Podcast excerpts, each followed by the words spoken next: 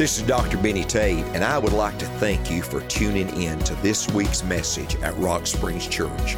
Wherever you are, I hope that this message encourages you and helps you grow in your walk with God. Here's this week's message from Rock Springs Church. Well, good morning. Great to be in the Lord's house. I am thrilled you're here. I started last week a series of messages entitled, You Asked For It.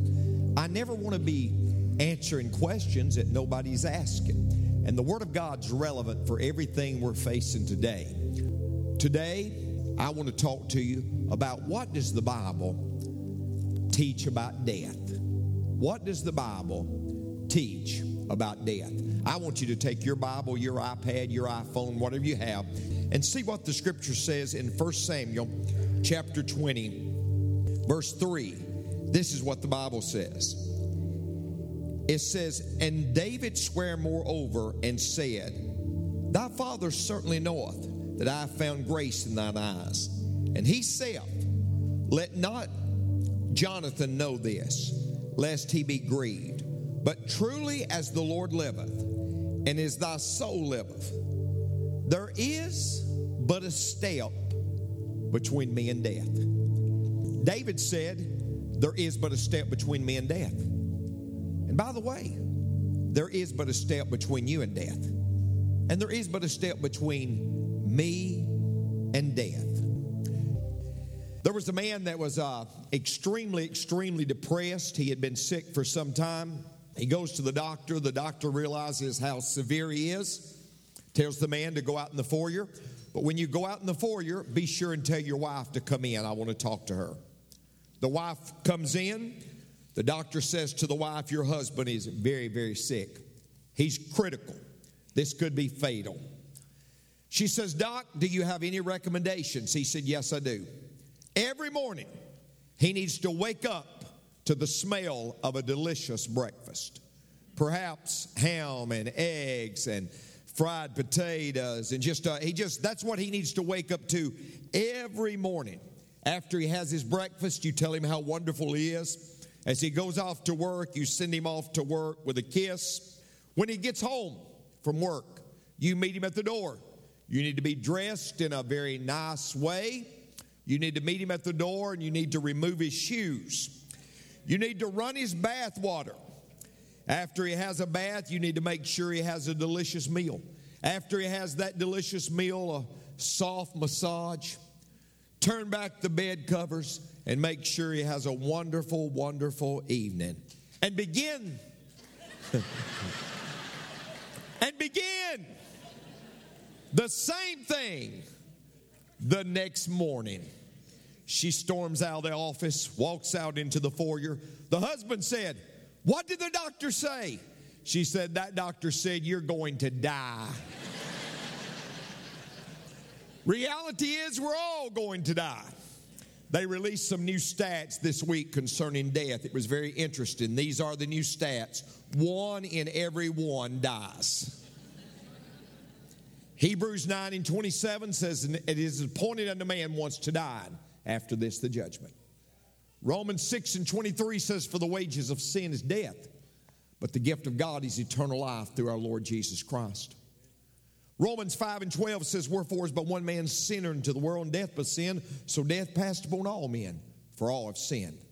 Ladies and gentlemen, we're everyone going to die. And you had so many questions that you said, Pastor Benny, would you answer about death?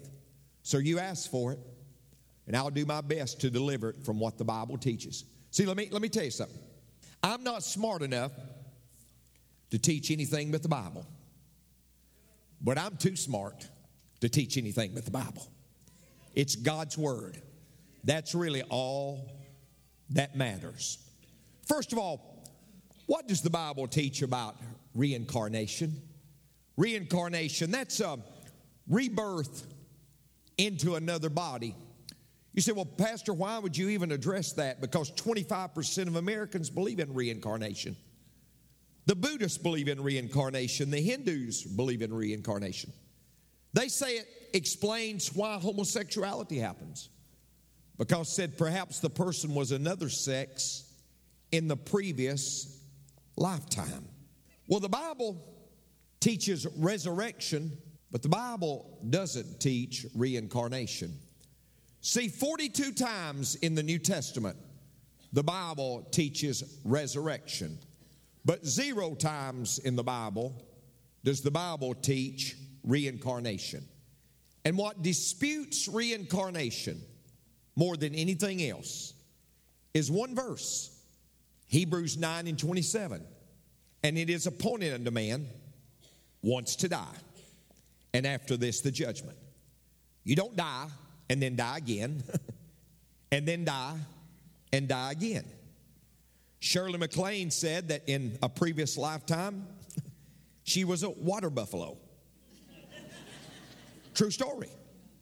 And maybe there's not that big a contrast between her and a water buffalo. I don't know. But here's what I know. It's appointed unto man once to die, and after this, the judgment. So it's not true. Now, the Bible and soul sleep.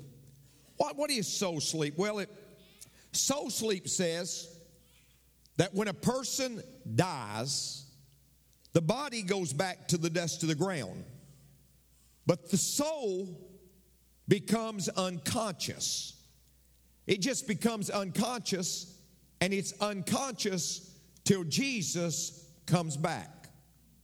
Well, what does the Bible teach?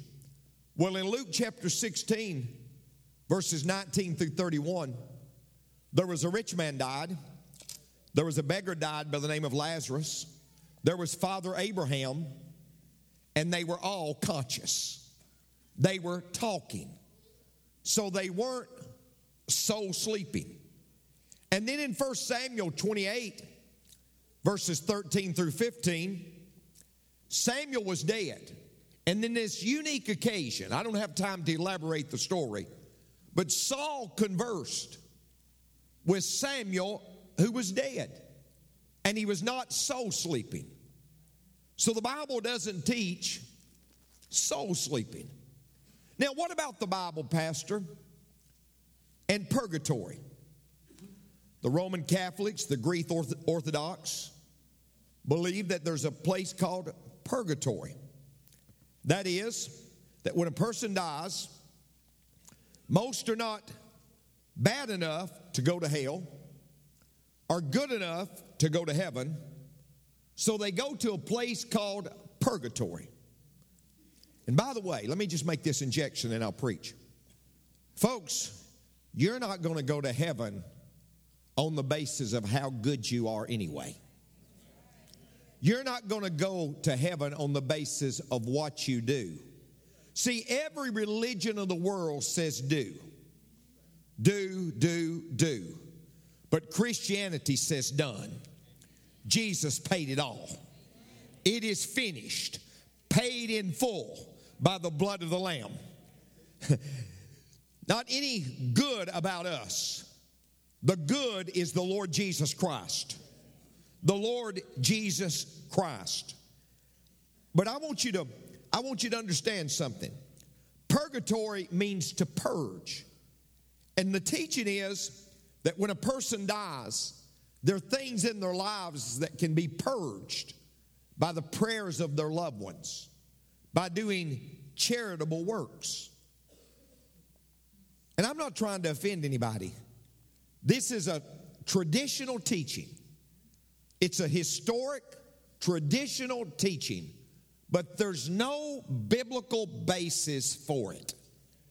And the Bible says, and it came to pass that the beggar died, and he was carried by the angels into Abraham's bosom. And the rich man was buried, and in hell he lifted up his eyes. I don't mean this wrong, folks. It's heaven or hell. There's no intermediate. There's no second chance. Remember what Jesus said? He said, remember to that rich man, in thy lifetime. It's what we do in this lifetime, folks. It's what you do now. It's what you're doing right now that's going to matter. Number four, what does the Bible teach, Pastor, about cremation? An old businessman was on his deathbed, and he ca- called his friend to come to his side. Bill, he said weakly, I want you to promise me that when I die, you'll have my remains cremated. Yes, my friend, I will, he replied. And what do you want me to do with your ashes? Just put them in an envelope and send them to the I R S. Write on the envelope, now you have everything. In nineteen eighty, less than five percent of people were cremated. Today, fifty percent of people are cremated. Do you realize that in Japan, the land is so valuable, to bury a body is illegal? And ninety-eight percent of the people in Japan are cremated. Now, here's what I want you to understand. The Bible never condemns cremation. The Bible never condemns cremation. And uh, it matters not if a body's burned to death, if a body's been eaten by wild animals. God knows the location. And uh, and he can re- he can resurrect that atom, amen? No matter where it's at. So you say, my loved one was cremated. And if they knew Jesus Christ, the wonderful news, and you know Jesus Christ, you're going to see them again. Amen? You're going to see them again. Now, I do believe there are some biblical reasons for burying a body. I, I, I do believe. You say, Pastor, uh, what, uh, why would you say that? Well, simply because of the Scripture. Abraham was buried, and Sarah was buried, and John the Baptist was buried, and Ananias and Sapphira was buried, and Stephen was buried. This one probably sums it up. The Bible says in Deuteronomy thirty-four that when uh, Moses died, God buried him. What God do when Mo died? He just buried Mo. He buried Mo in a place where we don't even know where it's at. Do you realize what burial is symbolic of? Uh, cemeteries, you know what that word cemeteries means? It means sleeping places. Sleeping places. Well, look what the Bible says in First Corinthians fifteen fifty-one. Behold, I show you a mystery. We shall not all sleep, but we shall be changed. In the early days, I said to our people, that's the verse I want to make sure we put in all of our nurseries. Amen? We shall not all sleep, but we shall be changed. Okay. In a moment, in the twinkling of an eye, at the last trump, for the trumpet shall sound, and the dead shall re- be raised incorruptible, and we shall be changed. Jesus was buried. By the way, folks, last Sunday at five o'clock, right there, we baptized thirty-eight people.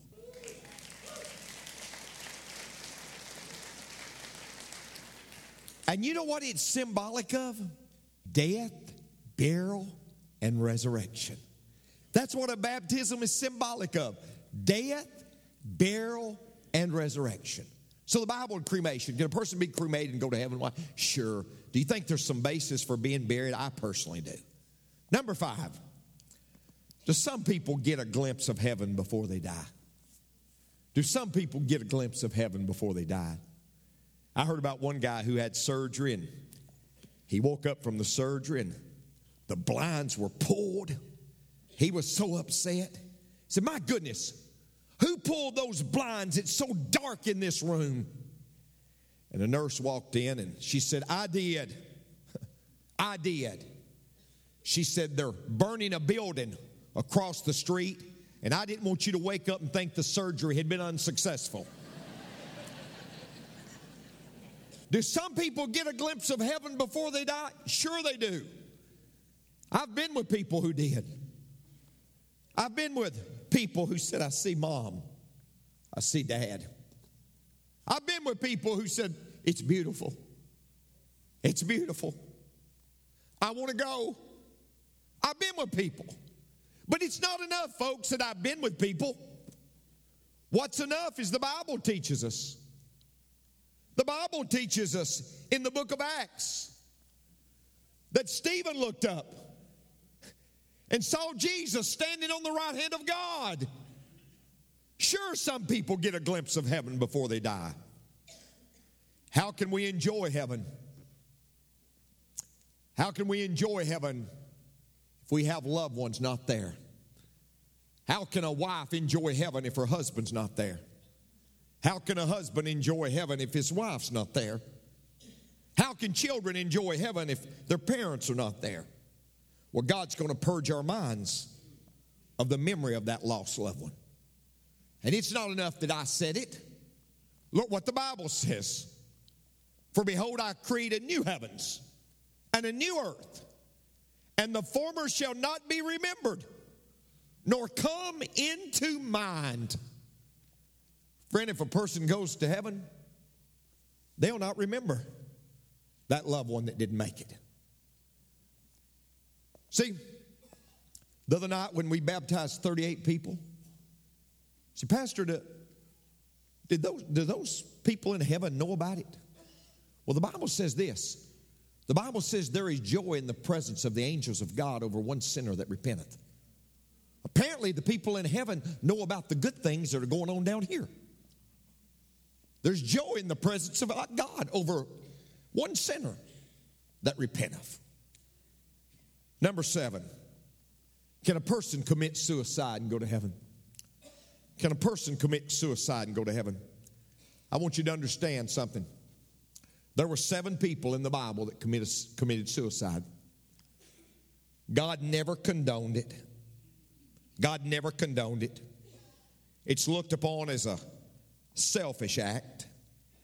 But I have to say, suicide's not the unpardonable sin. And if God forgives all sin, ladies and gentlemen, and we're washed in the blood of the Lamb, God even forgives suicide. This is what I truly believe. We're judged on our faculties. James four and seventeen says, therefore to him that knoweth to do good and doeth it not, to him it is sin. Notice, therefore to him that knoweth. I've never been convinced that when a person makes that decision, they have their full faculties. Number eight, but the answer is yes, you can go to heaven and commit suicide. You say, I disagree with you. You're entitled to your opinion no matter how wrong it may be.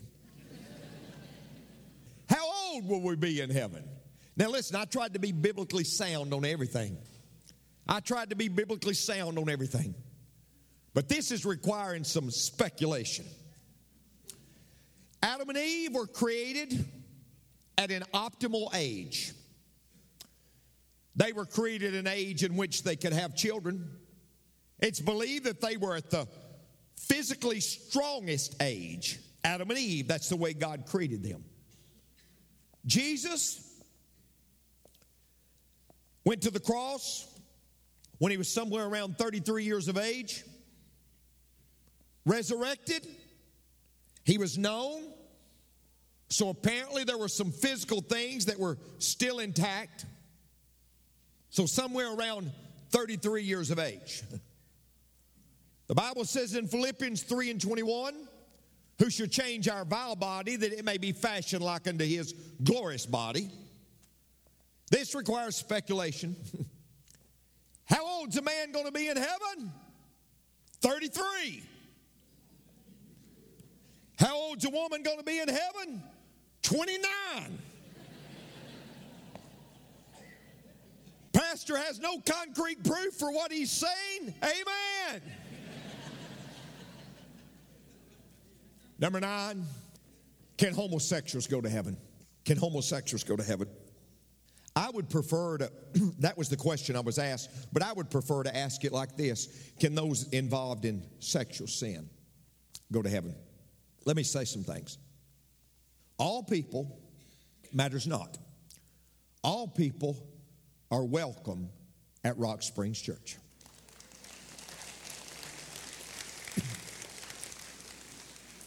All people are loved. All people. I don't, it matters not. I went through a situation, I've told this story many times, but I was running on the road, and I had some people very close to me that were involved in a lifestyle.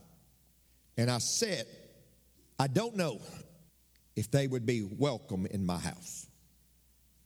Getting around the holidays, and I said, I don't know that they would be welcome in my house. I'm just running, talking to myself. And the Lord spoke to me, and he said, they might not be welcome in your house, but they're welcome in mine. And, and I'm talking about my personal home. This is not my house. This is the Lord's house. But can a person, can a person, a homosexual, can a person in sexual sin be go to heaven? And the answer is yes. Let me show you a scripture. Let's go to the scripture. And, and see, folks, here's a catcher. For a long time, we've used homosexuality as the whipping post sin of the church. That is, we take a strong stand on homosexuality, and we beat those individuals up. But we know we've got kids in the youth group that are sleeping together, and nobody says anything about it. Yeah, and we've got we've got men and women who are being unfaithful in their marriage and having improper relationships, but yet we won't say anything about that. And somehow we've equated that you can have an improper relationship with someone other than your wife, and that's somehow okay, but homosexuality is so wrong. I've got a Greek word for that, baloney. Let's look at what the Bible says. Don't you realize that those who do wrong will not inherit the kingdom of God? By the way, somebody said, Pastor, I need to know where you stand. Listen, you don't need to know where I stand. You need to know where God stands. Don't fool yourselves. Those who indulge in sexual sin, or who worship idols, or commit adultery, or are male prostitutes, or practice homosexuality. You say, well, now, boy, that's a, that's a corrupt group right there, Pastor. Well, wait. Wait, wait. Look who he puts in there with them. Are thieves, greedy people. So he puts greedy people and homosexuals and male prostitutes together. Are drunkards? So he puts the drunkards and the male prostitutes and the homosexuals together. Don't shout me down when I'm preaching so good.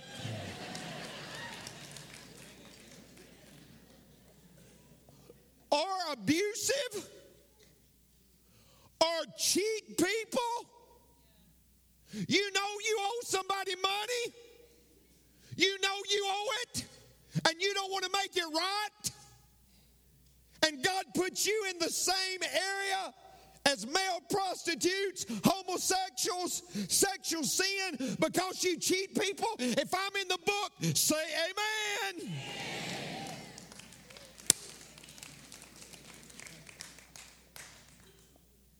None of these will inherit the kingdom of God. But wait. Now, this is to the Corinthian church, by the way. Some of you were once like that. He said, my church, the church here is just made up of a bunch of messed up people. And folks, you know, every church is made up of a bunch of messed up people, because that's us. That guy beside you that looks so dignified, he's so messed up. She's so messed up. Oh, she looks like she's a member of the Pink Lemonade Sipping Society, but she's so messed up. If you knew some of the thoughts she has, it'd make a sailor blush.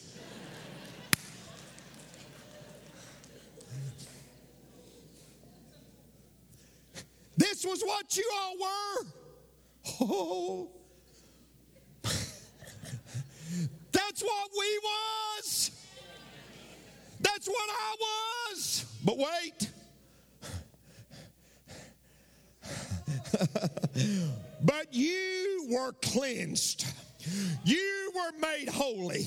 You were made right with God by calling on the name of the Lord Jesus Christ and by the Spirit of our God.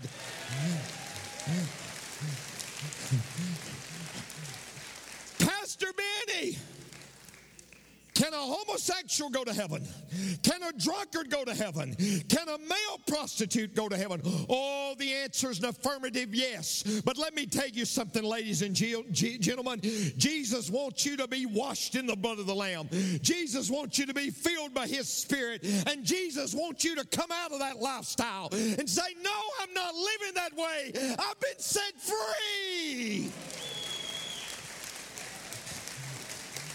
I want you to know from the bottom of my heart, you don't have to be controlled by that. You can be free because greater is He that's in you than he that's in the world. And if God be for us, who can be against us?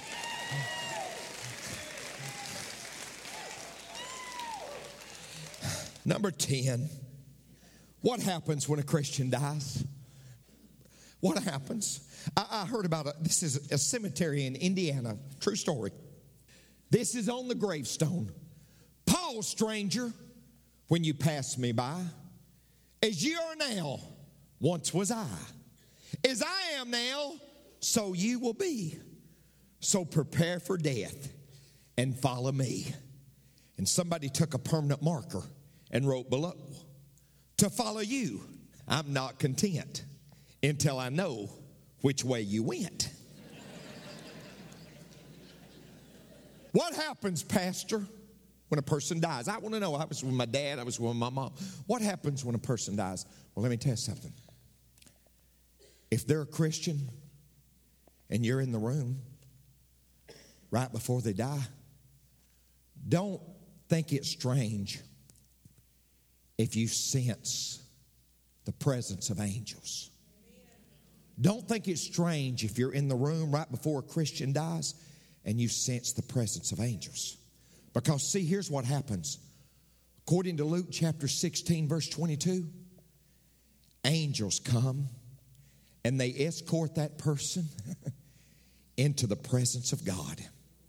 Because, see, the Bible tells us in Second Corinthians five and eight, to be absent from the body is to be present with the Lord.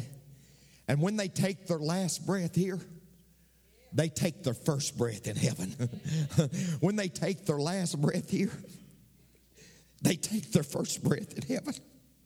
And the struggles and the trials, they're over.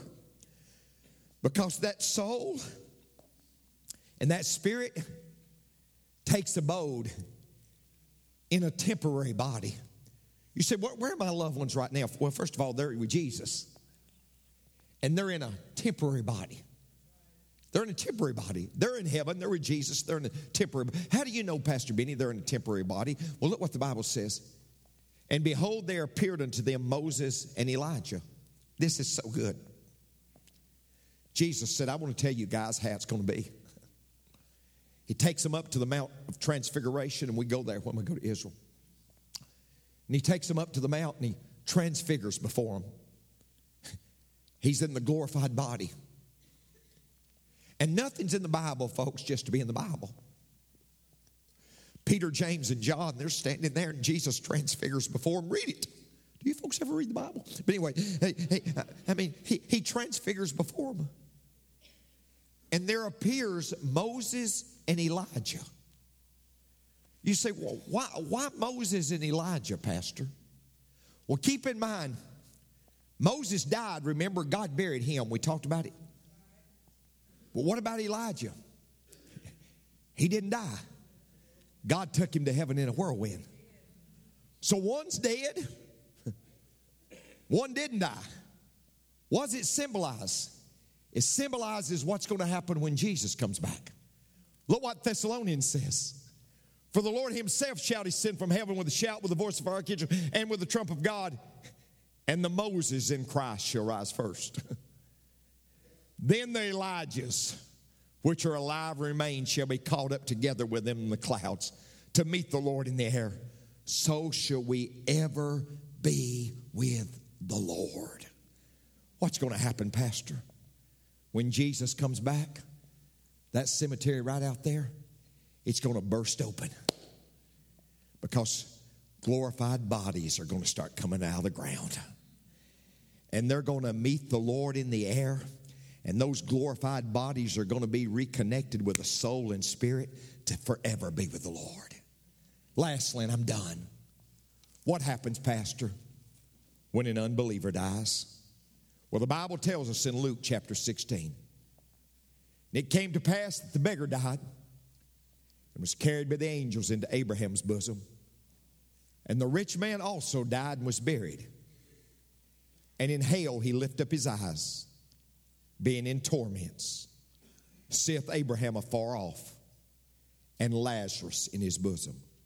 Understand something. Hold it right here. He didn't die and go to hell because he was rich. He died and went to hell because he was lost. But he lifts up his eyes, and he sees Lazarus in Abraham's bosom. I think the most horrible thing about hell will be when a person goes to hell and then they can look and they can see loved ones in heaven and they didn't make it. And by the way, every person who doesn't make it, somebody said, if you miss heaven, you've missed it all. No, you hadn't. There's a place called hell. I know preachers don't preach about it anymore, but it's still in the book. I know it's not popular. You're going to emotionally disturb people. You're going to lessen your crowd. I'm not worrying about lessening the crowd. I'm worrying about pleasing God. I'm worrying about standing before God.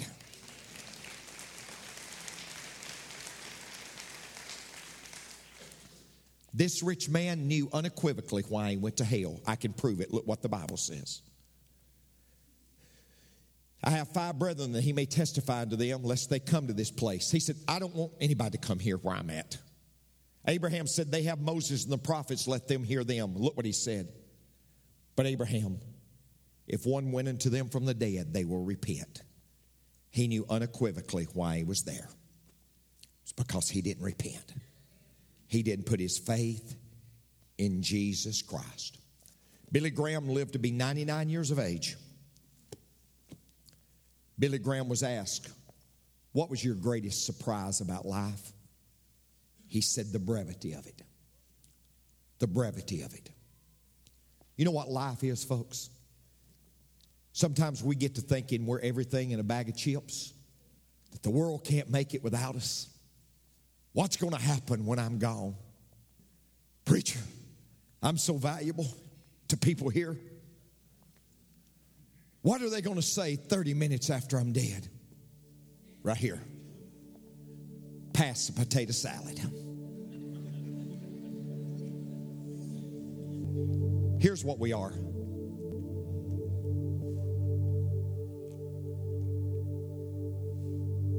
That's what we are. That's what we are. You, you want to know what your life is? It's just a vapor. And appears for a little time. And then it's over. That's my life. That's your life. Too busy to read the Bible. Too busy to wait and pray. Too busy to speak out kindly to someone, by the way. Too busy to care and struggle. To think of life to come. Too busy building mansions. To plan for the heavenly home. Too busy to help a brother who faces the winter blast. Too busy to share his burden when self in the balance is cast. Too busy for all that is holy on earth beneath the sky. Too busy to serve the master, but not a one of us too busy to die. I don't want to make a church member out of you, but I want you to know something. Eternity is too long to be wrong. You need to know that you're right with God. Friend, I trust the message today has spoken to your heart. And if you've never accepted Christ as your personal Savior, I want to challenge you to do that today. It's the greatest decision you'll ever make. And I've often said, it's as simple as A B C. A stands for acknowledge. You've got to acknowledge that you're a sinner. B stands for believe. You've got to believe that Christ and His blood was shed on the cross for your sin. And then C, you simply must confess your sins to Him. I want to encourage you right now to repeat a simple prayer with me. I'll pray the prayer. You repeat it with me if you'd like to accept Christ as your personal Savior. Lord Jesus, I'm a sinner. But God, I'm sorry for my sin. I'm so sorry, I want to change. I believe that You died for my sin, and I confess my sin to You right now. Come into my heart, Lord, and forgive me of all my sin. Now thank You, Lord, for forgiving me. Thank You for coming in to my life. Amen.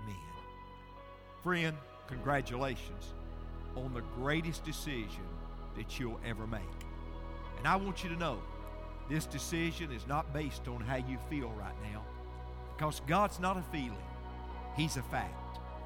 This decision is based on the fact that you have done what God's Word says you must do to have eternal life. So congratulations on the greatest decision you'll ever make, and thank you for being with us today. God bless you, and we'll see you soon.